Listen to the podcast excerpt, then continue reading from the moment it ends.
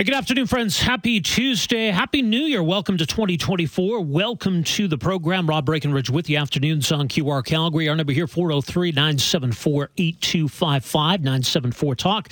A lot to get into today. Plenty of time for your phone calls, your texts. Well, let's talk about uh, off the top here this afternoon CEO salaries. It's uh, this time of year each year, the Canadian Center for Policy Alternatives releases uh, its latest report looking at CEO salaries in Canada. Latest report uh, with the headline Canada's New Gilded Age finds that the 2022 numbers, and this is the most recent data, uh, set new record highs for CEO pay. An average of $14.9 million, up from 14.3, uh, which was the uh, previous record. Uh, so based on that, that works out to uh, about 700 or rather $7,162 per hour for the average CEO meaning that already in 2024, 927 this morning, uh, a top CEO would have already made what the average Canadian earns over the course of 12 months.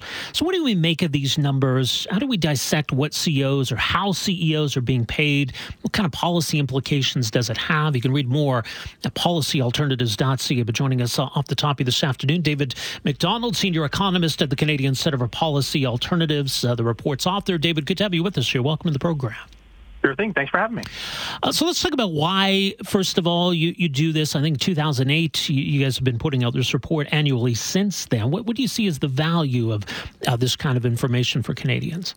Well, this is a very practical look at income inequality. Uh, so it's not just the top 0.1% or 0.01%. These are sort of names and faces and companies that you would know, that you bank with, that you shop with, where you eat, and so on. And it really gives us some idea of how these uh, richest CEOs are doing compared to the average worker. We can also break down the types of pays uh, that CEOs receive, dissect why they're receiving, you know, what's really driving the gap between workers uh, and, and, these top CEOs. And it becomes a useful benchmark year after year to see, uh, given big changes in the economy like the pandemic, like inflation, how does this affect the pay of CEOs and the pay of average workers? So uh, let's talk first of all big picture as mentioned. So 2022. So we, we don't yet have the data for 2023. So we're sort of going back to the previous year. But this finds that 2022 there was a, a, a new record high average. That's right. And so what's worth pointing out is that CEOs often make a salary, but it's largely irrelevant in their overall pay package. And this looks at the total pay, not just their salaries. Their salaries on average is only 8% of their pay. 84% of their pay for CEOs is um, performance-based pay, so bonuses in essence. Mm-hmm. Um, and this is the exact opposite. I mean, regular workers might see a small bonus or something in the holidays, but you know they're not paid by bonuses the most, you know, for the most part. Now, these bonuses for CEOs are based on company performance nominally, things like profit, things like revenue, that sort of thing. And we've got to remember that in 2021 and 2022, inflation was running rampant, uh, prices were going up, and the CEO said, "Look, we're just raising our prices because our costs are going up." Turns out that wasn't entirely correct. Uh, profit margins also hit record highs because they were certainly increasing prices to cover costs and then some to ensure that profits were going through the roof. Inflation drives profits, profits drive bonuses, and that's why we're seeing, in large part, these records in 2021 and 2022. Okay, well, you touched on something because when we look at salary, I mean, you go through this list of the top CEOs, the highest actual salary in this entire list is $4.5 million. Most others are, lower than that. In some cases, uh, there's zero or just $1. So there's uh, the total compensation, which ref- reflects, as you say, uh, some of these other incentive based pay structures. So, what do those typically look like? Well, there's three broad categories. Um, one is cash, so it's a bonus uh, of cash based on a set of criteria. Uh, another one is you're paid in stocks in the company instead of cash. Uh, and the third broad category is stock options. So you get a sweetheart deal to buy the company's stock at some point in the future, say a couple of years or something like that. Um, and these all combine to make the broad sort of incentive-based or performance-based pay. Uh, and the proportion of income uh, that is made up of this bonus pay has been going up as well. It used to be 70% when we sort of started looking at this in 2008, now up to 84%. Uh, and at the same time, things like salaries uh, have gone down. The salaries have actually been relatively consistent over time at about a million dollars. I think it's up to 1.2 this year, but it's relatively consistent over time. What's driving this big gap is bonuses, is the bonus pay. There seem to be a couple of standouts uh, in in these these latest numbers, and maybe that's that's skewing some of the results here. You've got J. Patrick Doyle, who's the executive chairman of Restaurant Brands International, which owns Tim Hortons, uh, Burger King, some other restaurants. He's not even the CEO. The CEO is also on this list, but he pulled down 151 million dollars in 2022. You got Matthew Prouds uh, from I guess it's a software company, Dye & Durham Limited, at 98 million, and then the third place all the way down at well 36 million. So that's a pretty big gap from one and two down to three. What, what do we make of these two? Are, are they anomalies? That's actually a pretty common trend of seeing a couple people at the very top of the list and then big gaps before you get to the big grouping that's that's around the average. Uh, this is actually not the highest pay package that we've seen uh, for Canadian CEOs. That actually happened in 2015. Um, and so one of the other things that we look at is, you know, the average can obviously be skewed by these folks at the very top. Uh, so the other thing too you want to look at is is uh, how much the hundredth person makes. So, you know, how much you have to make to even get on the list in the first place in the hundredth position. That also hit a new all-time high this year. Um, what's interesting is that uh, I was curious as to, you know, these extreme pay packages. The idea is, you know, you pay your CEO this extreme amount and you get extreme performance uh, because, you know, you paid them so much more, they're going to work that much harder and so on. Um, so I actually looked at all of the people who topped our list going back to 2015. Uh, and said, okay, a year after these extreme pay packages ended, how was the share price of the company doing? And the best case was that the share price was down by a third. And so there just doesn't seem to be, you know, you can't buy more performance just because you pay your CEO, you know, $50 million more than the next highest CEO on the list. There seems to be little correlation over the last couple of years in Canada. Well, talk about that because it seems like a disconnect. Then, if they're earning a lot of money because they're being paid partly, or at least in some parts, on on shares, uh, but the shares aren't doing better. If that's the case, why are are they receiving more in this kind of compensation? I mean, this is the nature of the bonus structure. Is that the the pitch is that look, it's merit based, right? If the company does well, they get paid more. If the company doesn't do well, they get paid less, uh, or they get paid nothing. I mean, you know, that's hypothetically the risk of of uh, these CEOs that have no salary. It's all bonuses you know, maybe the company does badly, they get paid nothing. Does that actually ever happen? I mean, this is one of the big questions. And we learned the answer in 2020. Uh, 2020 uh, was a bad year for most Canadians. Actually, a pretty bad year for corporate profits as well, which plummeted as parts of the economy were shut down. Um, what happened though is that after the fact, they went back and changed the bonus formulas so that you were insulated from a big decrease in your bonus. So, you know, it wasn't your fault, therefore you shouldn't see a cut in pay and that sort of thing um, half of the CEOs on our list that year for the 2020 data set either did this, changed their bonus formulas, or received government support, or both. Um, and so this bonus structure, they let it ride when times are good, and when times are bad, they cap the losses so that you don't see big decreases, if any decreases, uh, in CEO pay. In fact, in 2020, uh, the average pay was actually slightly higher than in 2019 when there wasn't a pandemic and corporate profits hadn't plummeted. I mean, it is a, a, global competition, isn't it, to some degree? I mean, J. Patrick Doyle, we mentioned, he tops this list. He's an American. He had been previously the, the CEO, I think, of Domino's Pizza. Uh, so Canadian companies are trying to lure these figures, and perhaps Canadians uh, who are in these kinds of positions, maybe they're being lured to, to uh, other uh, global businesses. So, how much of a factor is that? It's actually really exceptional to see somebody lured in from the outside. Uh, the pitch from CEOs is, you know, it's a hockey draft, right? Like all the CEOs go to a big room, go to the hotel ballroom. All the companies go there and they bid on the CEOs. And if you don't get a good CEO, uh, you know, your company goes bust next year. It does badly. Um, that's not actually how CEOs are hired in Canada. Uh, the better analogy for Canadian CEOs is they are company men. They start with a company, they work their way up the company and end up in the CEO chair the average amount of time that uh, that the CEO is with the company is 18 years. 75% of the top CEOs are hired internally, um, which is to say they're working their way up. And that shouldn't be a big surprise. I mean, you do want people heading the company who know the company because they've worked there and know the industry because they've worked in that industry. And so this idea that there's some sort of vast competition, you have to outbid everybody on the planet.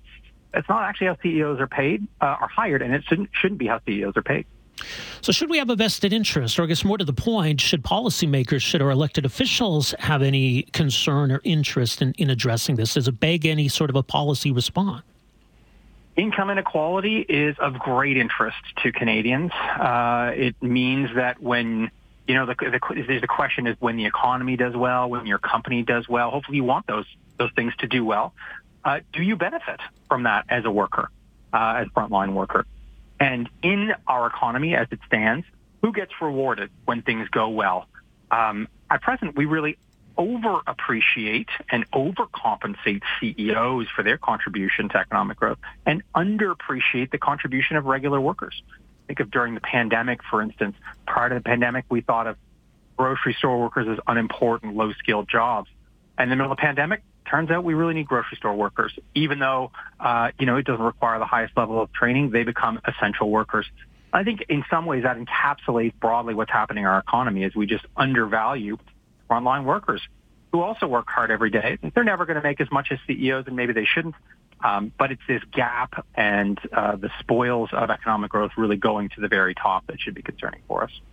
Much more is mentioned. PolicyAlternatives.ca. David, appreciate your time here this afternoon. Thanks for this. Thanks so much for having me. All the best. David Macdonald, senior economist, the Canadian Centre for Policy Alternatives, the author uh, of the uh, latest report on CEO compensation in Canada, what they call Canada's new Gilded Age.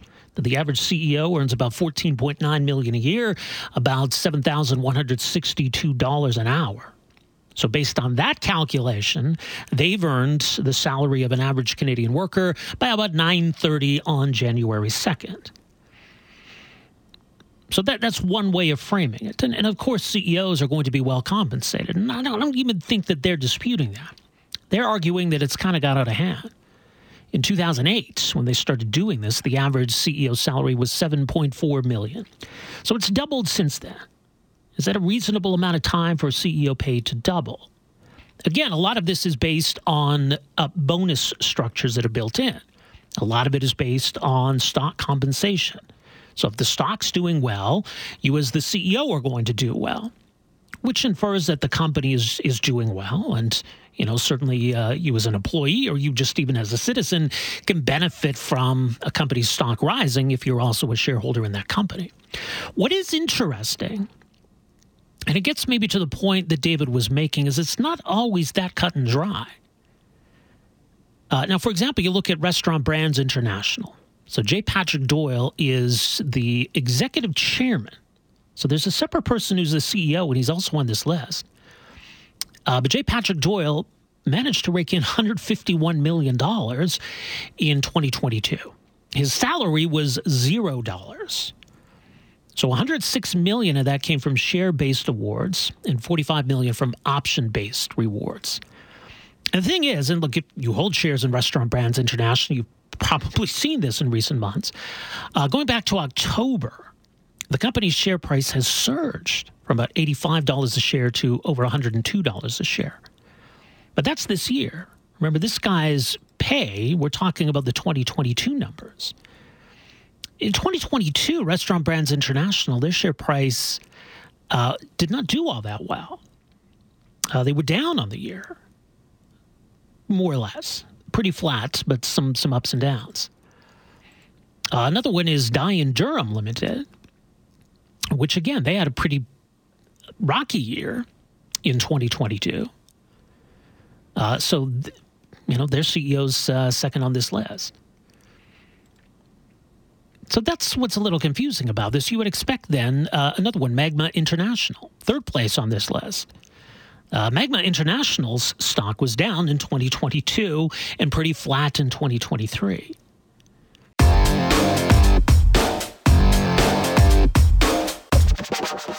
Welcome back. So, a lot of question marks around the Canadian economy as we uh, head now into 2024.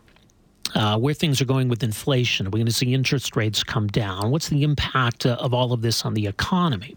The Bank of Canada seems optimistic that we can, you know, still have the so-called soft landing, getting inflation under control and avoiding a recession.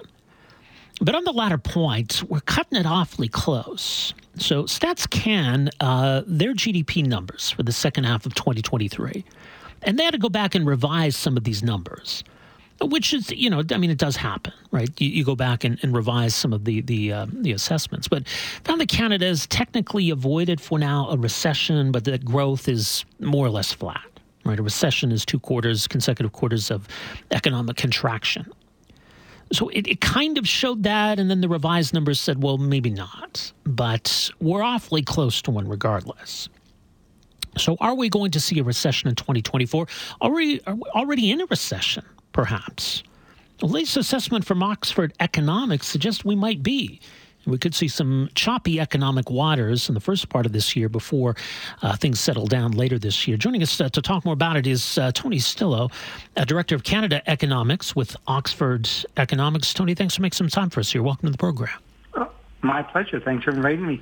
So, like I say, I mean, I think it's fair to say GDP growth is, is essentially nil. Like, we're basically, a best case scenario, I think, kind of at zero. But what's the case for uh, Canada being in recession? What are you saying? Uh, well, actually, in the third quarter, we contracted.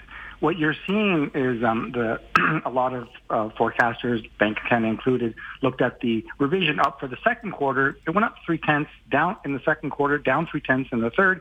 They say we're kind of where we thought we'd be kind of flat. Mm-hmm. So I think they're underplaying the contraction that, that, began in the third quarter. And actually, if you go back to the middle of 2020, um, oh gosh, 2022, 2023, we've been in a, a, a per capita GDP recession, meaning our economy hasn't kept up with the population growth and in a recession on that basis, on a per capita basis, for quite some time. We get all bogged down on the technical definitions of a recession. Right. Uh, and I think that if you look at what's happening in the third quarter, we think that uh, that's the, the start of more declines to come because we the, we think the, the lagged impact of higher interest rates are continuing to filter through now. Yeah, it's hard to imagine we'd suddenly see an uptick in, in the fourth quarter. We, yeah, you're right. So we don't see those numbers yet. So that may cinch it. But regardless, yeah, I mean it's it's a pretty flat economy. It's it's an interesting contrast because it seems like the U.S. is is enjoying some pretty robust GDP growth. Why, why do you think there's such a disconnect? Well, uh, a number of factors. Uh, the most important of which is we uh, uh, they don't have the indebtedness of our households. If you look at our debt uh, the share of income for households or debt as share of the overall economy, we are well above the U.S. Actually, above where the U.S. was before the global financial crisis, you know, a decade and a half ago. So we're much more interest sensitive. We also rely on our housing sector quite a bit and have had much more overvalued housing markets. So two areas that are very interest sensitive, housing and household spending. Uh, that's where we think the difference is. So, what does it mean for Canada's vulnerability?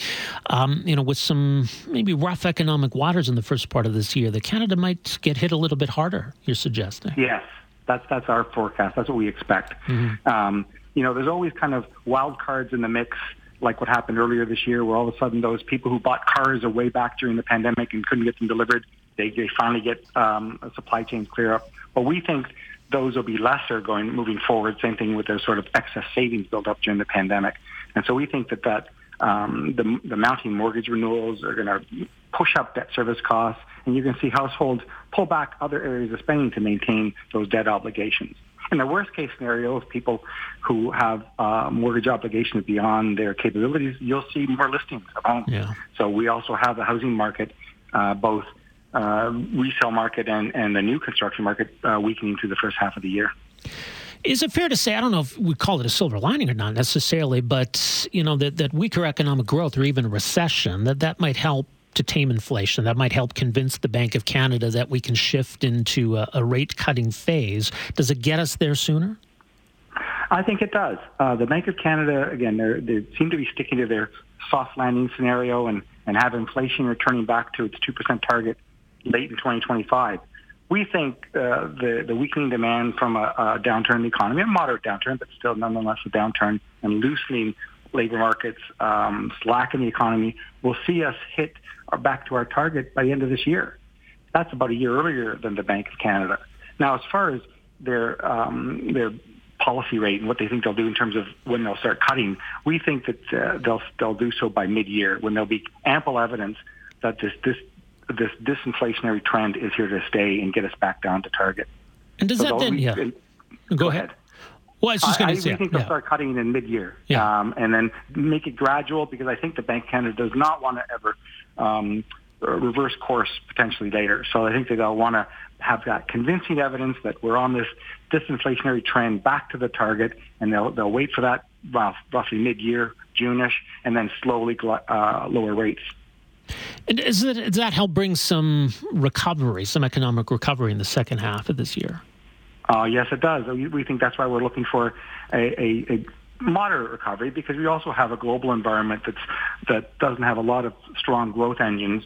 Um, but we think that that uh, lower interest rates, lower borrowing costs, easing inflation, so all of a sudden you start to see a little bit more um, uh, uh, bank, uh, money in, the, in your pockets. No one holds cash anymore, yeah. um, and and and you'll start to see a moderate pickup in the second half. We're also looking for housing. There's a lot of efforts across Canada to boost housing supply. Those take time to kind of get shovels in the ground, and we're, we're thinking that um, it should start happening in the second half of the year as well. Well, yeah, and the population growth is, you know, kind of a factor in all of that. You alluded to how maybe the population growth has kind of overshadowed some of the underlying weakness in the economy. Uh, so, what is the impact? Because it doesn't seem like that growth is slowing down anytime soon. No, we're looking for it to continue for the next uh, couple of years. Uh, the, the federal government has made announcements about immigration targets. They're less clear on temporary residents, but we're expecting those to add over the next couple of years about another million and a half people. Uh, and what you what we tend to see is that um, initially they add to the labor supply, but they take a while to fully settle in the economy. So the sort of benefits to the economy, the sort of um, uh, actual GDP growth that comes from those, those other uh, those additional um, uh, people in the country take time. Now, what it is happening, is it is straining uh, some areas of the uh, um, housing housing market, particularly rentals. We, we have, our, our work, Stats Canada's analysis suggests that most uh, newcomers to Canada tend to rent initially. So that's why we don't think it'll change the kind of view on our house price forecast for the next uh, six to nine months. But over time, it does add to the housing supply. It puts pressure on public services like health and education. And so there's a variety of, uh, of trade-offs. But I think in the end, um, it just takes time. We do need these uh, migrants. They're helping us add to our labor supply, especially in critical industries with shortages, uh, be it construction or, or skill, other skilled trades. Yeah, and I mean that's that's not fiscal policy per se, although it can have some some economic implications. But on the fiscal policy side, if the economy is slowing, there's always that temptation for government to shift to a, a sort of a stimulus spending approach. But what, what are we anticipating on, on the fiscal policy side? Well, uh, you know, uh, fiscal policy we think is caught between a rock and a hard place uh, in an environment of a, a, um, an economic downturn that we think is underway. But barring a severe downturn in the economy, a severe recession, we think the government will refrain from anything that would be a fiscal stimulus that would be inflation inducing. That would undermine the monetary policy at work. So what you'd see is if, if the federal government or any level of government did massive fiscal stimulus, the Bank of Canada would then be uh, putting in tighter uh, monetary policies. So one would offset the other to a certain degree. So what we're expecting to see is targeted measures, things that um, are, are, are, really targeted at affordability. Whether you think about the grocery rebate last year, the exemption for um, purpose-built, the GST exemption for purpose-built rentals, things that kind of really target getting at the, those affordability concerns. Now, we have an election in 2025. Right. Um, and so if there's a, a snap election, if something happens sooner, you never know on the political side of things. You could see more of those targeted measures, but we don't anticipate any sort of major stimulus unless this, the recession was much more severe than we expect. We'll see what unfolds in the next 12 months here. Uh, much more at oxfordeconomics.com. Tony, thanks so much for the overview. Appreciate your time here this afternoon. My pleasure. Likewise, all the best. Uh, Tony Stillo, uh, Director of uh, Canada Economics uh, with Oxford Economics, oxfordeconomics.com. So they think we're already in a recession, which, you know, I, I, think it's, it's a fair assessment. And even if they're, you know, we're not, we're not far off. So, yeah, it was the second quarter that showed negative growth, and then the third quarter showed negative growth. That's a recession. StatsCan revised the second quarter. It said technically we were on the growth side, so not technically a recession. We'll see what the fourth quarter data tells us, but I mean that's that's pretty flat growth, not really growth at all. So either you're growing or, or you're not, and I think we're on the not side. And you know, as he points out, I mean, the other thing too is we haven't really seen growth for years. We've had a growing population, which has I, I think helped to obscure those underlying weaknesses. If you kind of look at GDP on a per capita basis, yeah, we've been in a recession, probably happened for a while. So that that's a telling number. So they say we're in a recession. It's a moderate recession, and we'll see some kind of moderate recovery later this year.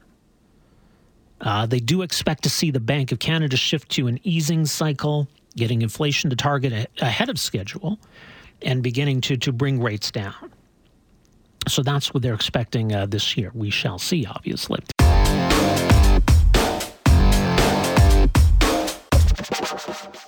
Welcome back. Welcome to this hour of the program. And of course, welcome to the new year. The start of uh, the new year, uh, the month of January, is uh, seen by many as an opportunity to sort of rethink a, a relationship with alcohol you know, coming off of the Christmas season, and I guess New Year's Eve, and a lot of the, the drinking that goes along with all of that socializing, maybe January is an opportunity to at least take a break. So for a lot of people, January is dry January. Uh, and just an opportunity, I guess, maybe to demonstrate to oneself that you don't need alcohol. That going a month without it is no big deal. And maybe revealing to some who might find that, uh, well, turns out it is. Uh, Canadians do enjoy alcohol. As noted in the National Post here this morning, Canadians drink more alcohol than the global average and above the median for high income countries. Uh, so much of that might be just kind of casual, moderate consumption, not necessarily uh, concerning. But a lot of it is. Uh, heavy drinking, alcoholism, alcohol use disorder. Uh, these are all issues we do struggle with as a society. So, how does the uh, medical system, how do our doctors need to address that? There are some new guidelines in place. Uh, they're encouraging doctors to, to ask some questions, to do some more screening uh, for alcohol use disorder. So, maybe your next checkup, maybe you might expect some more questions along these lines in terms of your relationship with alcohol. Well, joining us to talk a bit more about why this is needed is uh, one of the scientists who was involved in uh, drafting these new guidelines. Dr. Jürgen Rehm is a senior scientist in the Institute for Mental Health Policy Research at the Center for Addiction and Mental Health. Dr. Rehm, great to have you with us here. Welcome to the program. Thanks a lot for having me. So, first of all, let's talk about what, what alcohol use disorder is. I think people are familiar with, with alcoholism, or at least that concept, but what do we mean when we talk about AUD? Well, alcohol use disorder is a scientific name for alcoholism. Okay. Alcoholism was deemed to be too stigmatizing and too many negative connotations. Right, okay. So the scientific name or the name uh, which the doctor uses in his uh, sheets is alcohol use disorder. What does it mean? Basically, there are about 10 criteria. None of that is just drinking a certain amount, but in the core of it, it means that people have lost their control above, about their drinking. So they no longer have control over their drinking. That's the core of the concept okay. of alcohol use disorders. Uh, you know, we tend to talk about drinks per day as as a measure. Um, is there, you know, some some objective criteria that can determine whether alcohol use disorder is, is present with somebody? Yes, there are uh, objective criteria. They're just not criteria which lay in the number of drinks per day. Mm-hmm. The criteria would be partly biological criteria. For example, an increased tolerance. You need more and more alcohol to get the same effect. Right. Or for people with quite severe alcohol use disorders, withdrawal symptoms, meaning if you don't get alcohol, you start sweating, you, some people start trembling, etc. Uh, there are also social criteria. People forget their social roles or do not fulfill their full social roles because of alcohol, and there are psychological criteria, and there is craving. If you don't get alcohol, you crave for it. Yeah. You can see it if you try. Uh, you started the conversation with dry January. Mm-hmm. If people really only think about alcohol and say, "Oh, it would be so nice to have alcohol now," and they can no longer uh, uh, keep their pledge of a dry January, that would be one sign, one out of ten, of alcohol use disorders. You need to have three signs at least to speak about at, uh, an alcohol use disorder. So is this something that, that is underdiagnosed in Canada? Do we miss a lot of this? Yes, we miss a lot of those. uh, because it is a highly stigmatized disorder and uh, neither the patient nor the doctors feel very comfortable in speaking about alcohol use. While other things are diagnosed quite routinely once a year, smoking, for example? Did you have problems uh, taking the stairs very quickly? Were you completely out of breath? Did you have some uh, pain in your uh, right uh, with the heart, etc.? Those would be typical questions for checkups. In those questions, there should be also the checkup for alcohol, alcohol use. How much do you drink, etc. And that is what the guidelines are trying to re bring back into the interaction between doctors and patients. Because it sounds like maybe doctors know what they should be asking. They're just not comfortable asking those questions. So if that's the obstacle, how do we get past that? Well, training and uh, making sure that doctors know what is at stake. And I think the new guidelines, which were released some months ago, uh, are doing that. They have been the most sought after guidelines. Uh, CM, uh, the medical journal which published them, mm-hmm. has received. There were thousands of requests the websites has seen hundreds of thousands of people trying to use that, and that gives us the hope that we can start maybe something new with those guidelines. So, what would be the process then? If a doctor asks those questions, you know, it's a routine checkup, but some of the answers are, are concerning. There's some indication maybe that there's an issue. How does this need to be addressed? What would be the next steps? Well, uh, it's as you said, we the doctor starts uh, with asking, is, would it be all right to talk about your relationship with alcohol? Has one screening question. If that's positive, he may ask one or two more questions. And then he would say, look, you're drinking too much, so you are at risk of alcohol use disorders. And then if the uh, if this is correct, uh, the doctor either gives a brief advice or goes on to do a formal diagnosis. If there is an alcohol use disorder, then there is uh, a choice of the patient. And the choice of the patient is if he wants to stop drinking or cut back drinking. And these choices will be done interactively. It's not the doctor is telling the patient, uh, you have to do this and that or the other. It is, look, you're drinking too much. You do have a, whatever, let's say, a moderate alcohol use disorder. There needs to be some interaction. There would be some kind of intervention, a brief advice. And if the patient says, okay, uh, I accept this diagnosis. I would like to change my life. The question is, how would you like to change it? Would you like to stop drinking altogether, or would you like to uh, cut back on drinking? Right. And then the patient has a choice. Right, and so a lot of it does fall to, to each of us to, to be honest with our doctors and to be prepared to to to hear their advice.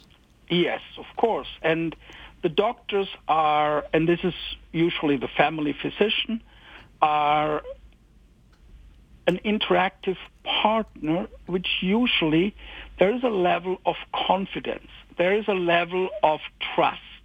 And that level of trust should be used to explore that. And if there's too much drinking, to reduce that drinking or to help the patient with the need uh, with all the needs they have.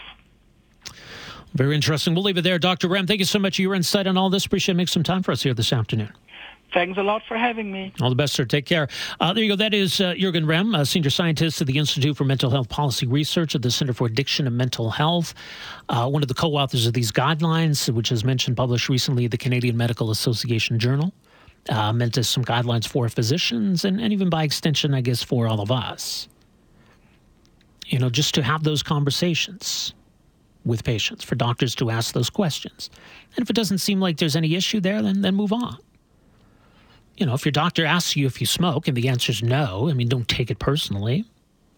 That's just something maybe doctors might want to know. Okay, this person doesn't smoke. That's good. On to the next thing.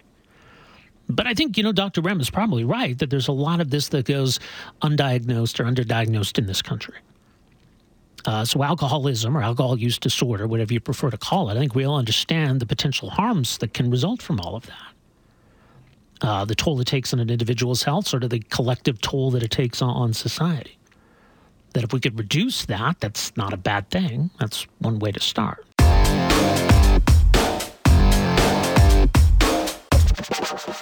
Uh, we are still right in the midst of, I guess, what we're calling respiratory illness season. And it seems like there's a lot of that going around. Uh, flu, RSV, common colds, uh, which does overlap, I guess, somewhat with RSV, but also COVID 19. Now, earlier in 2023, of course, you know, the official pandemic phase ended. The World Health Organization in May declared an end to the global health emergency. Doesn't mean that COVID 19 went away.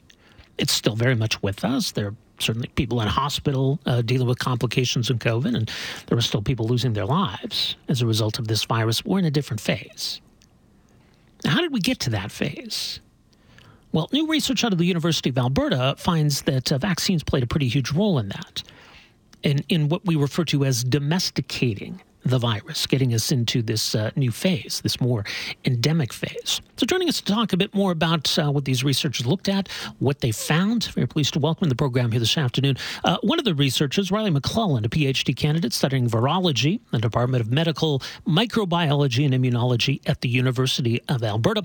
Ryley, great to have you with us here this afternoon. Welcome to the program. Yeah, thank you very much. Thanks for having me. First of all, let's talk about this concept uh, of a you know domesticated or domesticating a virus. What, what does that mean? Yeah, so I mean, obviously, we all know about the the term in context of say animals, like domesticating wolves to become dogs. Um, we essentially applied this concept in to describe the process of uh, a virus, a pandemic virus like SARS-CoV-2, which causes COVID-19 uh, to adapt to humans. Um, I'd like to be clear here that uh, the domestication process does not imply that this is a safe thing because right. it has been domesticated and adapted, um, but it certainly has changed its behavior uh, or I should say, its characteristics as it as it infects humans and has become domesticated. Yeah, I mean, clearly we've entered into a, a, different phase of, of this virus. I mean, last year the, the WHO, of course, ended its you know global health emergency, but uh, the virus hasn't gone away. So th- this is what you're talking about, how it's it's kind of shifted. Exactly. So we we talk about how this virus has shifted from a more pandemic strain to a more endemic strain and is coming closer to uh, viruses more like uh, influenza or RSV, which are circulating seasonally yeah. throughout the year. So let's talk about how you go about examining this question of, of how vaccines have had an impact. So, actually, as I understand, this is uh, Alberta data then you were drawing on? Yeah, it was pretty interesting. We actually had a. So, as the COVID 19 pandemic progressed, um, all of the data regarding um, the percentage and the level of vaccination throughout Alberta, as well as the number of COVID 19 cases, um, both in uh, hospitalization just generally, and then those cases that have then progressed to ICU, uh, and those people that have also died from COVID 19. All of that data was actually published on the Government of Alberta website. And so, what we are able to do is actually just take all that data, analyze it uh, using our own techniques, and then from that, uh, I guess, sort of challenge our hypothesis here and, uh, and, and look at what the impact of these vaccines and also how the, the virus has progressed throughout the pandemic. Right. And so what do we see then? Um, so what we see is that, of course, as the as the pandemic has progressed and new variants have emerged through uh, essentially just mutations that have evolved in the virus to um, help it overcome the host defenses, uh, those mutations kind of come at a risk to the virus where it changes and alters the pathogenicity of the virus as it affects humans. Um, and so we saw in terms of vaccination, um, we can't say that vaccines directly caused uh, this uh, domestication process to speed up because we just don't have the data for that right now. Um, but what we can see is that as the vaccine strategy started to come into play and the vaccination percentage of the population got higher and higher, um, we noticed that the uh, viruses became more domesticated as that uh, vaccination strategies started to emerge. Um, and that coincided with decreased pathogenicity. And what we can surmise is that uh, this vaccination strategy has really helped to um, prevent the virus from essentially killing us and helped it to adapt to humans in a more beneficial way, becoming more seasonal as opposed to pandemic. So, what does it mean now going forward for vaccination? Um, it means that we still need to keep getting vaccinated. Absolutely. Um, the what I mentioned first is that domestication does not mean safe um, right? Like a domesticated pit bull is not always a safe creature, and the same thing can be said for uh, SARS-CoV-2. And so, um, as it be- continues to mutate and change, um, that alters the efficacy of vaccines that, say, we've already taken, or maybe in some cases haven't taken at all. Mm-hmm. And so, what we need to do is keep vaccinating in order to get the virus down and, and reduce the mortality overall. To um, essentially keep propagating this uh, or potentiating this process of domestication in the virus.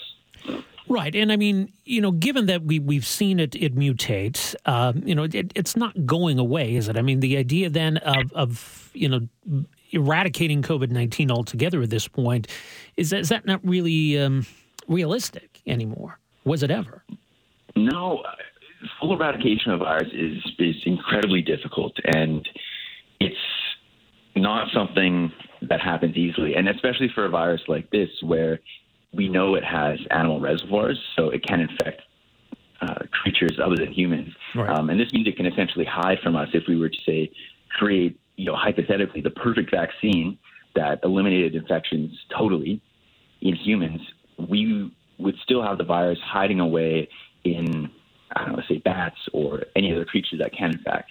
It can infect, and this would essentially uh, inhibit that total eradication process. But what that means for SARS-CoV-2 and uh, realistically is the future, um, is that this virus is going to keep progressing and keep uh, circulating throughout the population uh, all over the world, and it's going to mutate into uh, a, a, different virus essentially as, it moves forward, in different variants, I should say. Yeah. Um, and this is something we saw with H1N1. You can see uh, H1N1 is actually, you know, a strain that, of course, caused a, a pandemic back in the early 2000s, and now we see that H1N1 particular strain coming back as a seasonal infection uh, in flu every year. So we think that possibly it's uh, the same thing that happened with SARS-CoV-2. Very interesting. Well, we'll leave it there. Ryley, thanks so much for making some time for us here this afternoon. Appreciate the overview on this. Absolutely. Thanks so much for having me on. Thanks for downloading and listening to the podcast. Don't forget to subscribe, rate, and review for free at Apple Podcasts, Google Play, or wherever you find your podcast. You can also find me on Twitter at Rob Breckenridge, and you can email me, rob at 770chqr.com. Talk to you next time.